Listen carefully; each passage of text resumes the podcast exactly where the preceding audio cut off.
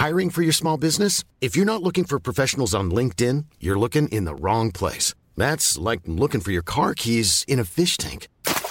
LinkedIn helps you hire professionals you can't find anywhere else, even those who aren't actively searching for a new job but might be open to the perfect role. In a given month, over seventy percent of LinkedIn users don't even visit other leading job sites. So start looking in the right place. With LinkedIn, you can hire professionals like a professional. Post your free job on linkedin.com slash spoken today. Many of us have those stubborn pounds that seem impossible to lose, no matter how good we eat or how hard we work out. My solution is PlushCare. PlushCare is a leading telehealth provider with doctors who are there for you day and night to partner with you in your weight loss journey. They can prescribe F D A-approved weight loss medications like Wegovy and Zepbound for those who qualify. Plus, they accept most insurance plans. To get started, visit plushcare.com slash weight loss. That's plushcare.com slash weight loss.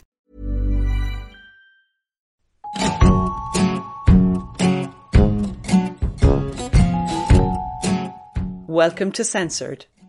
I'm Aoife Vrtnach, and I'm gleefully reading The Blacklist one book at a time. At the rate I'm going, it'll take three hundred years to read all twelve thousand of them. Feckin' hell, that's a grim statistic. If you do want to suggest a banned book for me to read, I'm on Twitter at CensoredPod.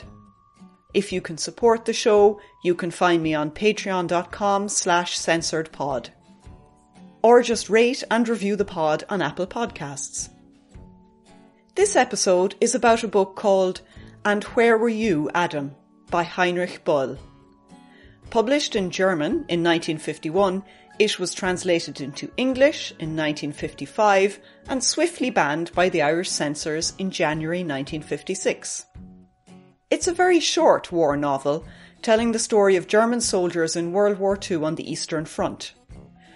Böll helped create a new type of German literature after the war, Trümmerliteratur, or rubble literature. In this Adam book, Böll made military defeat and retreat the central premise of the story. It's satirical, but gently and carefully so. Böll isn't bitter, although he himself was an unwilling soldier in the German army from nineteen thirty-nine to nineteen forty-five.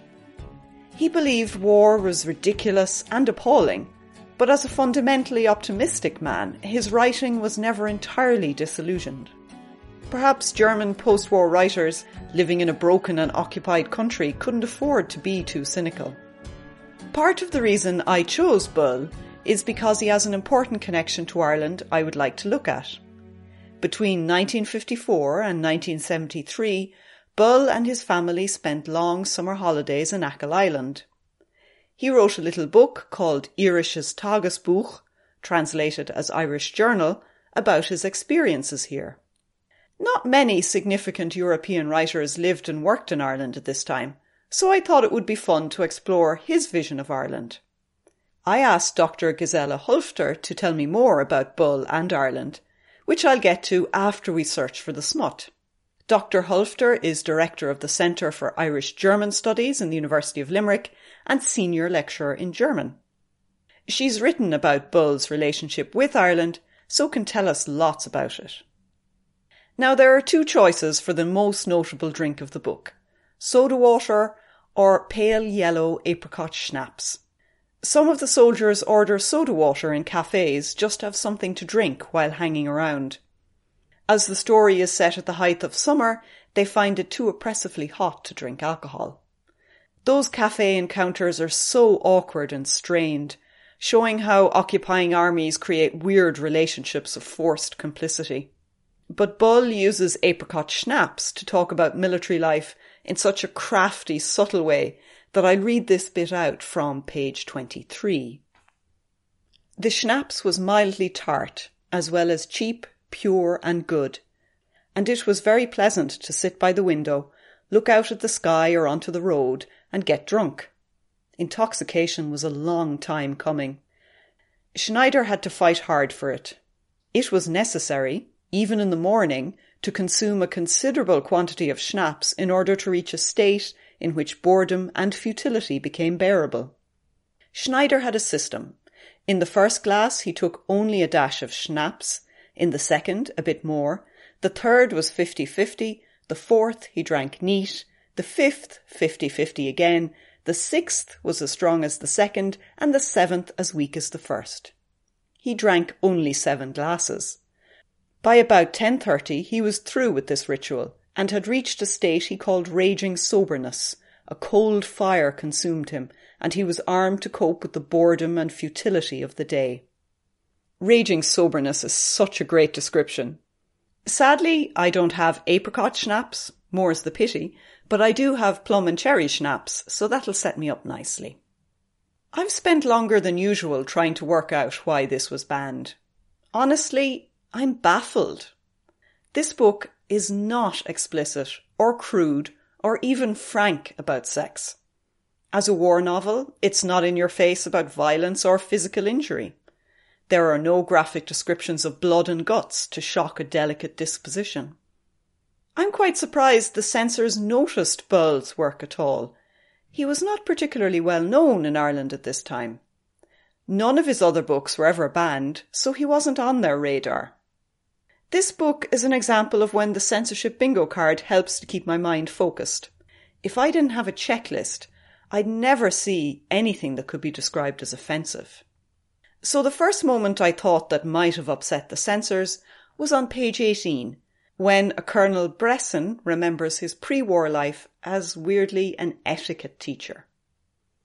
His sole consolation during this period was the opportunity for an occasional affair with their wives.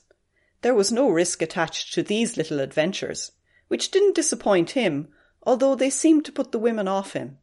He had many affairs during this time, with all kinds of women, but not a single one had ever come to him or gone out with him a second time, although he usually ordered champagne.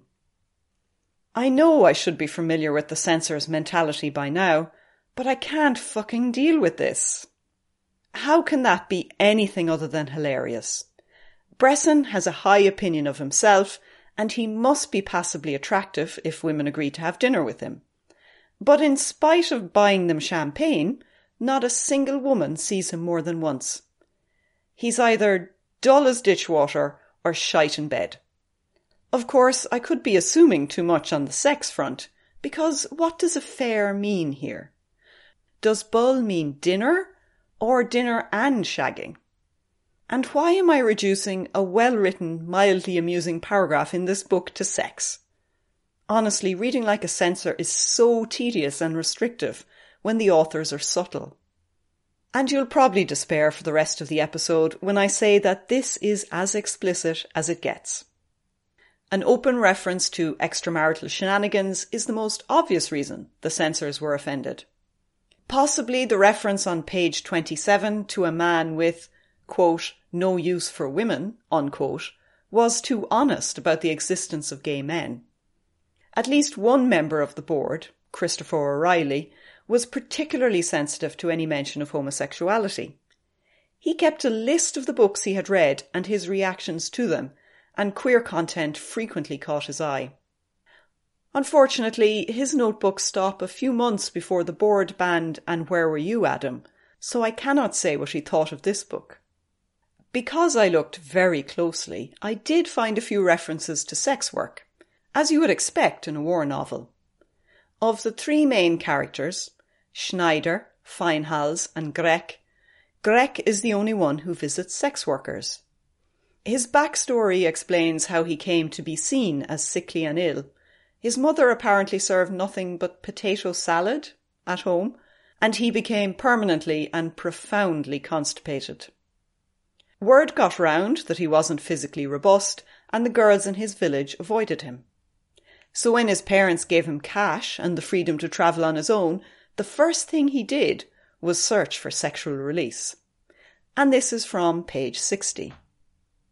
He soon got off the train in Hagen, took a room in a hotel, and spent the evening feverishly roaming the town. But he couldn't find a prostitute in Hagen, and left the next day for Frankfurt, where he stayed a week. At the end of a week he had run out of money and took the train home. On the train he thought he would die. At home he was received with shocked surprise. He had had enough money for a three-week trip.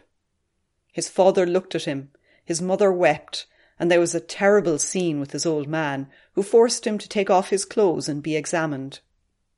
It was a Saturday afternoon. He had never forgotten it. Outside all was quiet in those clean streets, so medieval and idyllic, warm and deep. The bells rang for a long, long time, and he stood facing his father and had to submit to having his body tapped by the old man's fingers. In the surgery. His father's hands kept tapping his body, that grey head of thick hair moving for a long time below his chest. "You're crazy," said his father, and finally raising his head, and he grinned softly. "You're crazy. A woman once or twice a month is plenty for you." He knew his old man was right. "I think that's just brilliant. It's so restrained, and there's such economy of language. The contrast between the imagined overindulgence of Grec and the actual way it's described is just so delicious. But to be honest, that's just a reference to sex work as a way of explaining a character's development. It's hardly an ad for the joys of the flesh if the poor fecker is nearly dead after a spree. Some authors would have discussed the actual sex in depth, but Böll doesn't, so the censors really needed to get over themselves on this one. And the final sex moment, if you can even call it that, is on page one hundred eighteen, when an unmarried Polish girl falls pregnant by a German soldier. But I'd be surprised if the censors read that far looking to be offended. The board was banning hundreds of books in the mid nineteen fifties. It would have been impossible to read them all. There is so little to offend on the sex front that I wonder if there weren't other reasons Adam drew the censors' ire. As I read this, I wondered if the references to shit weren't more offensive than sex to the censors. Böll isn't that interested in the body having sex, but excrement and bowels are explicitly discussed. The character Grec is in fact entirely defined by his relationship with his bowels. And this is from page ninety-four.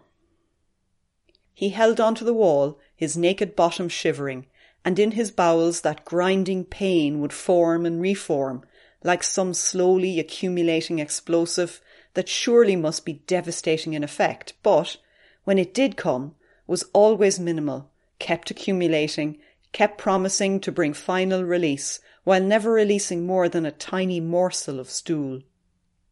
Tears ran down his face. He no longer thought of anything connected with the war, although all around him shells were bursting, and he could distinctly hear the trucks driving away from the village. A shell landed in the cesspool, a wave splashed over him, soaking him with that disgusting liquid. He could taste it on his lips, and he sobbed more bitterly than ever, until he noticed that the farmhouse was in the tank's direct line of fire. He tipped forward, ducked behind the walls surrounding the cesspool, and carefully buttoned his pants. Although his bowels were still convulsively releasing tiny amounts of that terrible pain, he crawled slowly down the steep little stone path to get away from the immediate vicinity of the farmhouse. His pants were done up, but he could crawl no further. The pain was paralysing him. He lay where he was, and for a few seconds his whole life spun around him, a kaleidoscope of unspeakably monotonous pain and humiliation. Only his tears seemed important and real to him, as they flowed freely down his face into the muck, that muck he had tasted on his lips, straw, excrement, mud, and hay. He was still sobbing when a shell hit the centre beam of a barn roof, and the great wooden structure with its bales of pressed straw collapsed and buried him." That might seem like a long excerpt, but I've actually shortened the terrible death of Grec. In fact, there's nearly two full pages on the final indignity inflicted upon him by his bowels. If you're looking for honesty in bodily functions in Böll, it will be about shite rather than sex. But I don't know what Irish censors would have thought about this. Excrement isn't as commonly used as sex by authors wanting to shock. Maybe the focus on bowels would have been just a bit too much for them? Or maybe they suspected blasphemy from the title. The title is explained in a quotation at the beginning of the book, and here it is. "A global catastrophe can serve many purposes. One of them is to provide an alibi when God asks, And where were you, Adam? I was in the war. I can't see anything wrong with that, but what do I know? Böll was himself a practicing Catholic, so blasphemy seems kind of unlikely. Look, I just can't work out why it was banned. The board in the fifties was banning extraordinary numbers of books. In nineteen fifty-four, two years before this was banned, they examined one thousand two hundred seventeen books, and they banned one thousand thirty-four. So about eighty-five percent of the books they considered were censored. That was mental. From nineteen fifty-one to nineteen fifty-six was the time of the harshest censorship. Was it coincidence that the board was composed entirely of Catholics at this point and chaired by a priest? Doesn't look like it.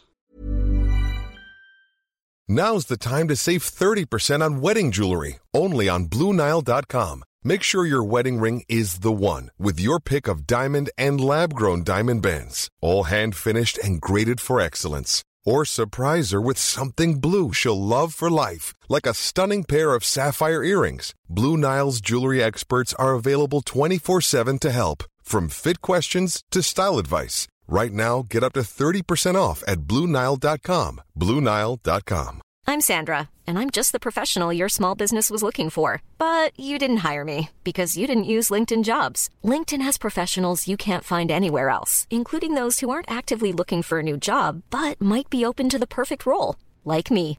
In a given month, over seventy percent of LinkedIn users don't visit other leading job sites. So if you're not looking on LinkedIn, you'll miss out on great candidates, like Sandra. Start hiring professionals like a professional. Post your free job on linkedin dot com slash spoken today. The last aspect of Böll's book that the censors may have objected to were pages ninety-five to one hundred thirteen, a description of a concentration camp. The board had a history of banning books about concentration camps.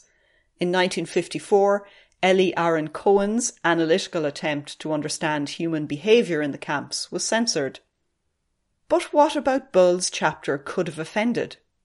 It's a remarkable chapter and worth reading the entire book for, in my opinion. The camp commander, S S Captain Filskite, is a choirmaster turned genocidal murderer who saves prisoners with good voices from the gas chambers. When prisoners arrive, he auditions the doomed men and women for his choir. Filskite is the first military man Böll describes who has zeal or passion or ideology, and I think that's a telling choice.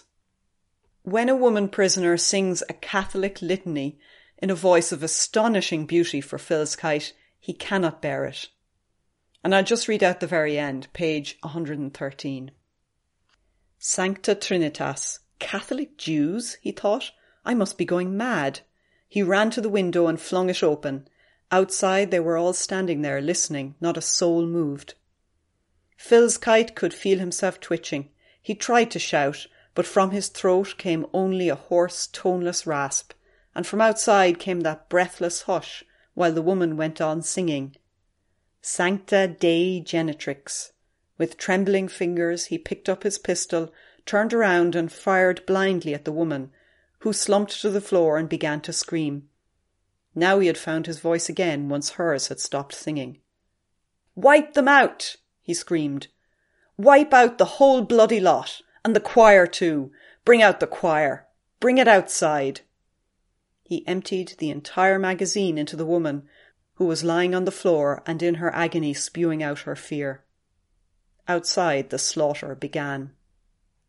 Fuck, but that's remarkable. I don't really want to talk about why the censors didn't like this, but I suppose that's the premise of what I'm trying to do here. Could it be the same reason Filskite lost his temper? The combination of Catholic faith and a Jewish body? Maybe the collision between two mutually contradictory identities was too much for the censors. Irish Catholicism was as anti-Semitic as other Christian denominations in Europe. In nineteen oh four, in Limerick, there was a pogrom instigated by violent rhetoric from Catholic priests. Casual anti-Semitism abounded in the newspapers and the books people read.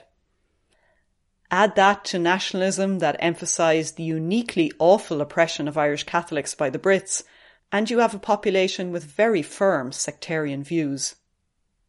That Ireland's Jewish population was tiny didn't matter, since hate thrives on imagined bogeymen even better than on real fears. During World War Two, the Irish government preferred to admit Christian, that is, Catholic, refugees over Jewish ones. And the wartime censorship regime kept everyone ignorant of Nazi atrocities, because politicians wanted to remain morally neutral. It was a classic both sides argument. When the censorship ended in nineteen forty-five, many Irish people found news about the concentration camps hard to believe. Perhaps the nineteen fifties censors had emotionally complex reactions to stories about the camps, and didn't want to confront that cocktail of guilt, shame, horror, disbelief and despair. I mean, I don't know. In a censorship regime of such unrelenting strictness, it's hard to draw conclusions. If they hadn't banned nearly everything, these would be easier arguments to make.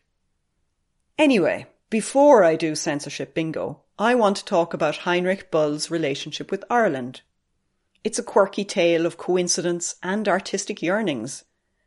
I first asked Doctor Gisela Hulfter to tell me about how Böll came to spend his holidays here in the fifties. Well, I think he had a great liking for Irish literature already beforehand. And in fact, he says somewhere that the very first book, or one of the first books he ever read was, or was given, was a book of Irish fairy tales. And even in his early writing in the late thirties, he is actually mentioning Irish fairy tales.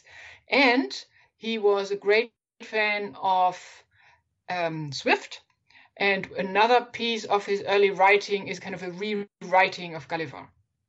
So he had that already even before the war, when he was completely unpublished and just, I mean, hardly out of being a teenager, kind of an early adult.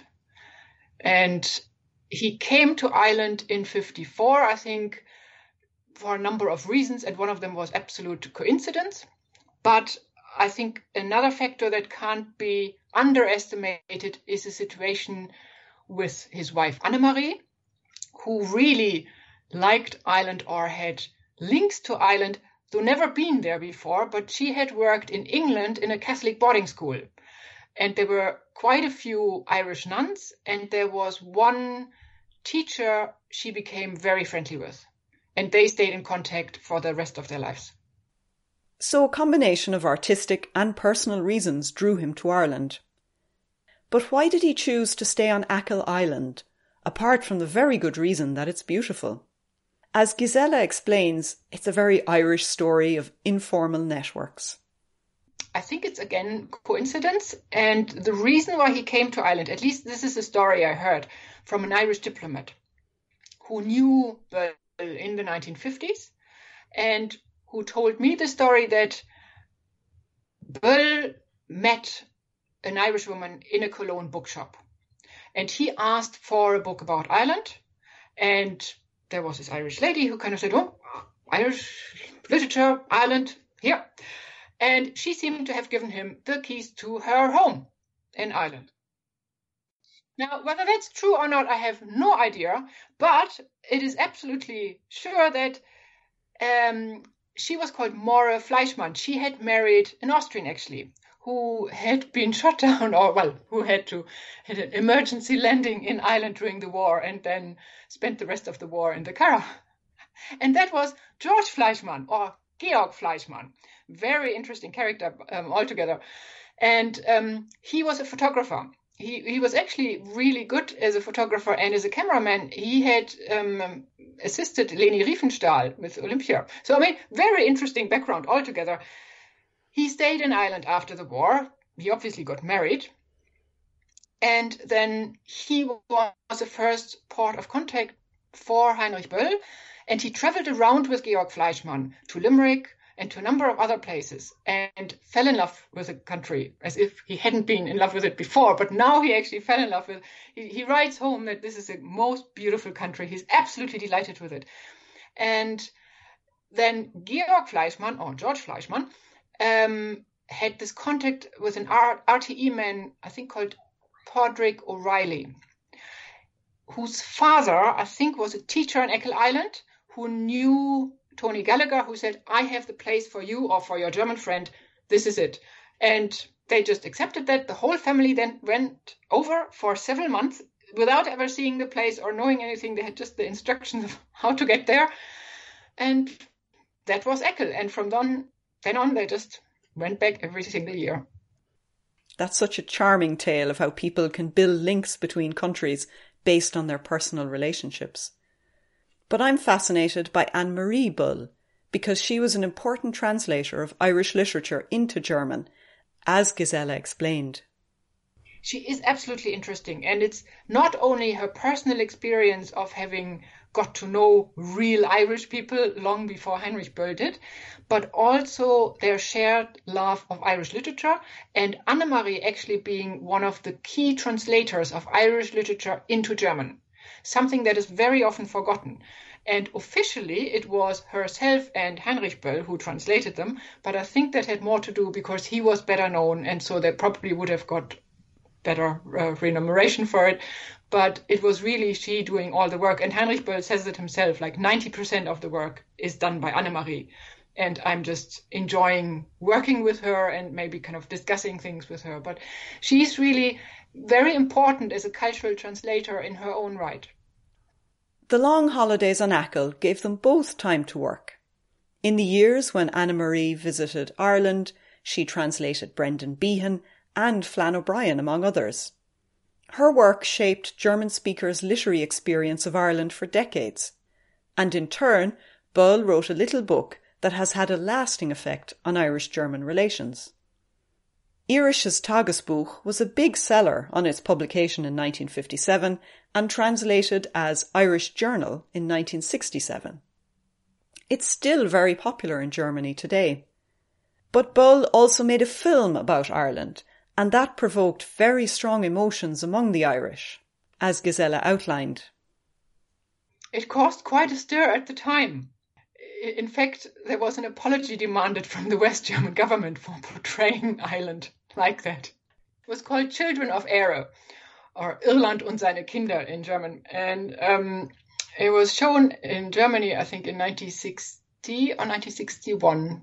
And that was kind of showing children as kind of going to school, and they're not going to school that early because when they're children, Ireland loves the children. It kind of, that Ireland is fairly harsh on its population when people grow up. And he had this theme about emigration and that people had to leave Ireland, and um, that also writers had to leave Ireland. So there was a bit of criticism there, but it was all um, very Um, artfully done, and that was um, perceived at least as such in Germany, where people were kind of, oh, beautiful, like a rhapsody, like a music piece. And um, in, in Ireland it was somewhat different in the reaction, and people felt, or at least one of the critics felt, portrayed as that the Irish were portrayed as one of the most hopeless and helpless races on earth or something. But I mean, there are explanations for that, because Böll was taken so much by the life on Ekel Island. Now, Ekel Island was not maybe the life that people in Dublin aspire to as the ideal life. And of course, one has to take into account that the film was shown only in nineteen sixty-five in Ireland, without mentioning that it had been kind of shot five years earlier. Ireland had quite a positive economic development in the meantime. And there comes this film where people are not, or the children aren't necessarily running barefoot, but there's a bit of that. And there is something about the negative export balance and that, well, everyone has to leave. So, of course, that was seen as something not flattering, although Böll meant no criticism whatsoever. Poor Böll. He experienced the same thin-skinned, overly defensive mentality that led to the banning of the Taylor and Anstey in nineteen forty-two. He himself wasn't very offended by the reaction, and kept visiting Achill until the seventies. In the end, work and international commitments changed his habits. Ireland had already done her work for Böll, supplying him with literary frameworks and idyllic summer holidays. but he never knew that he had been banned by the Irish censor. One of the features of the regime was that authors or publishers were never informed they had been censored. Can you imagine the postal bill if they'd written to everyone they banned? They could have bankrupted the state. At last, it's time to play censorship bingo. As I said, this is not a graphic or explicit book, so I'll try not to get my hopes up for a high score. We begin, as usual, with breasts. And I don't think there were any boob references in this book. Bestiality, definitely not. Sex work, yes, we can tick that one. Poor Greg's spree in Frankfurt is the notable example. Racism, given he discusses the concentration camps and meditates on the nature of Jewishness, I think we can take that. Drugs. No, no drugs. Politics. This is undoubtedly a political book, as all war novels are.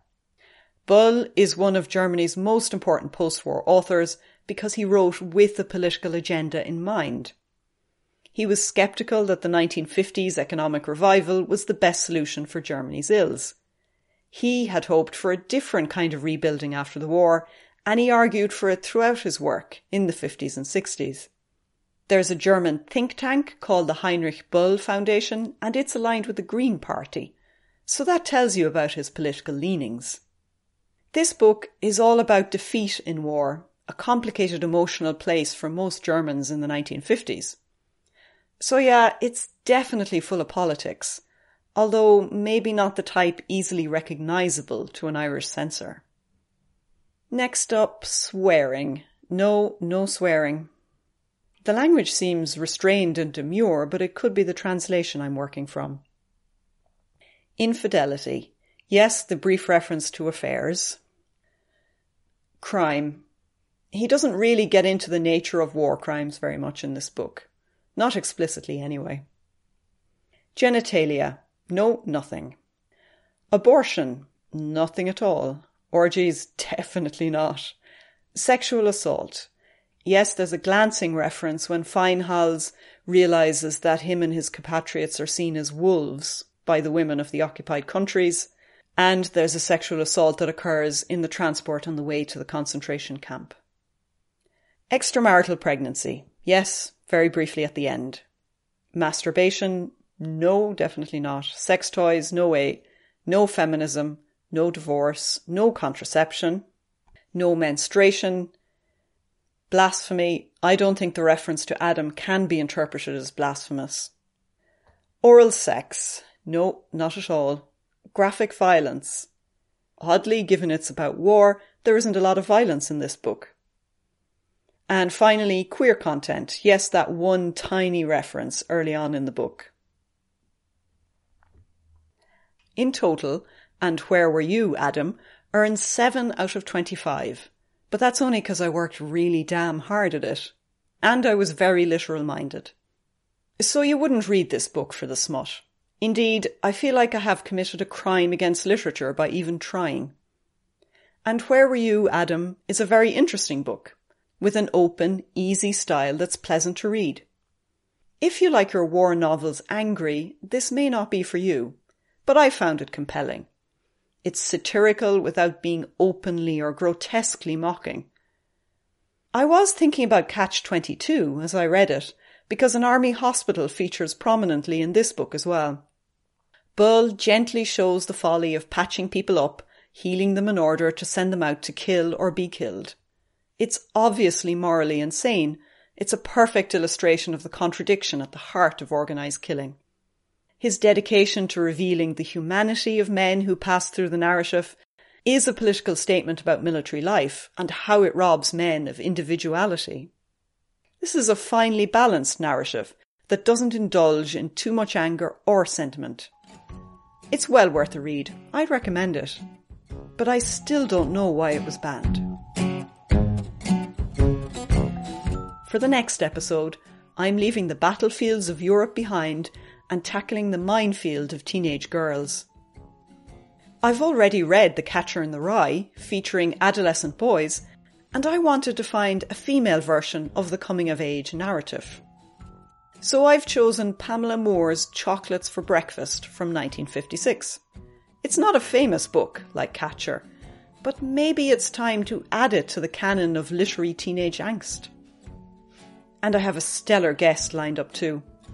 I'm hoping there would be nudity, strops, and age-inappropriate sexual behaviour in the book. Not from me and my guest.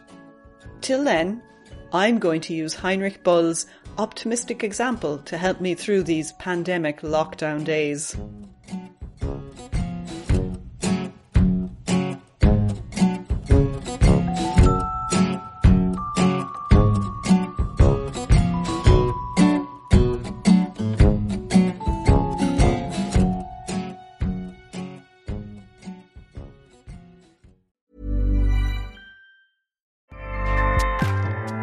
Acast powers the world's best podcasts. Here's a show that we recommend.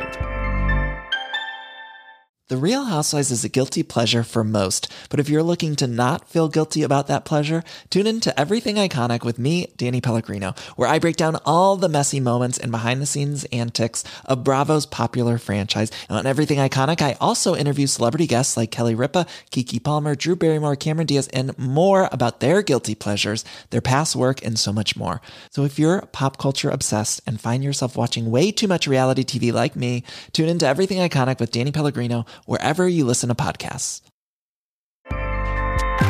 Acast helps creators launch, grow, and monetize their podcasts everywhere. Acast dot com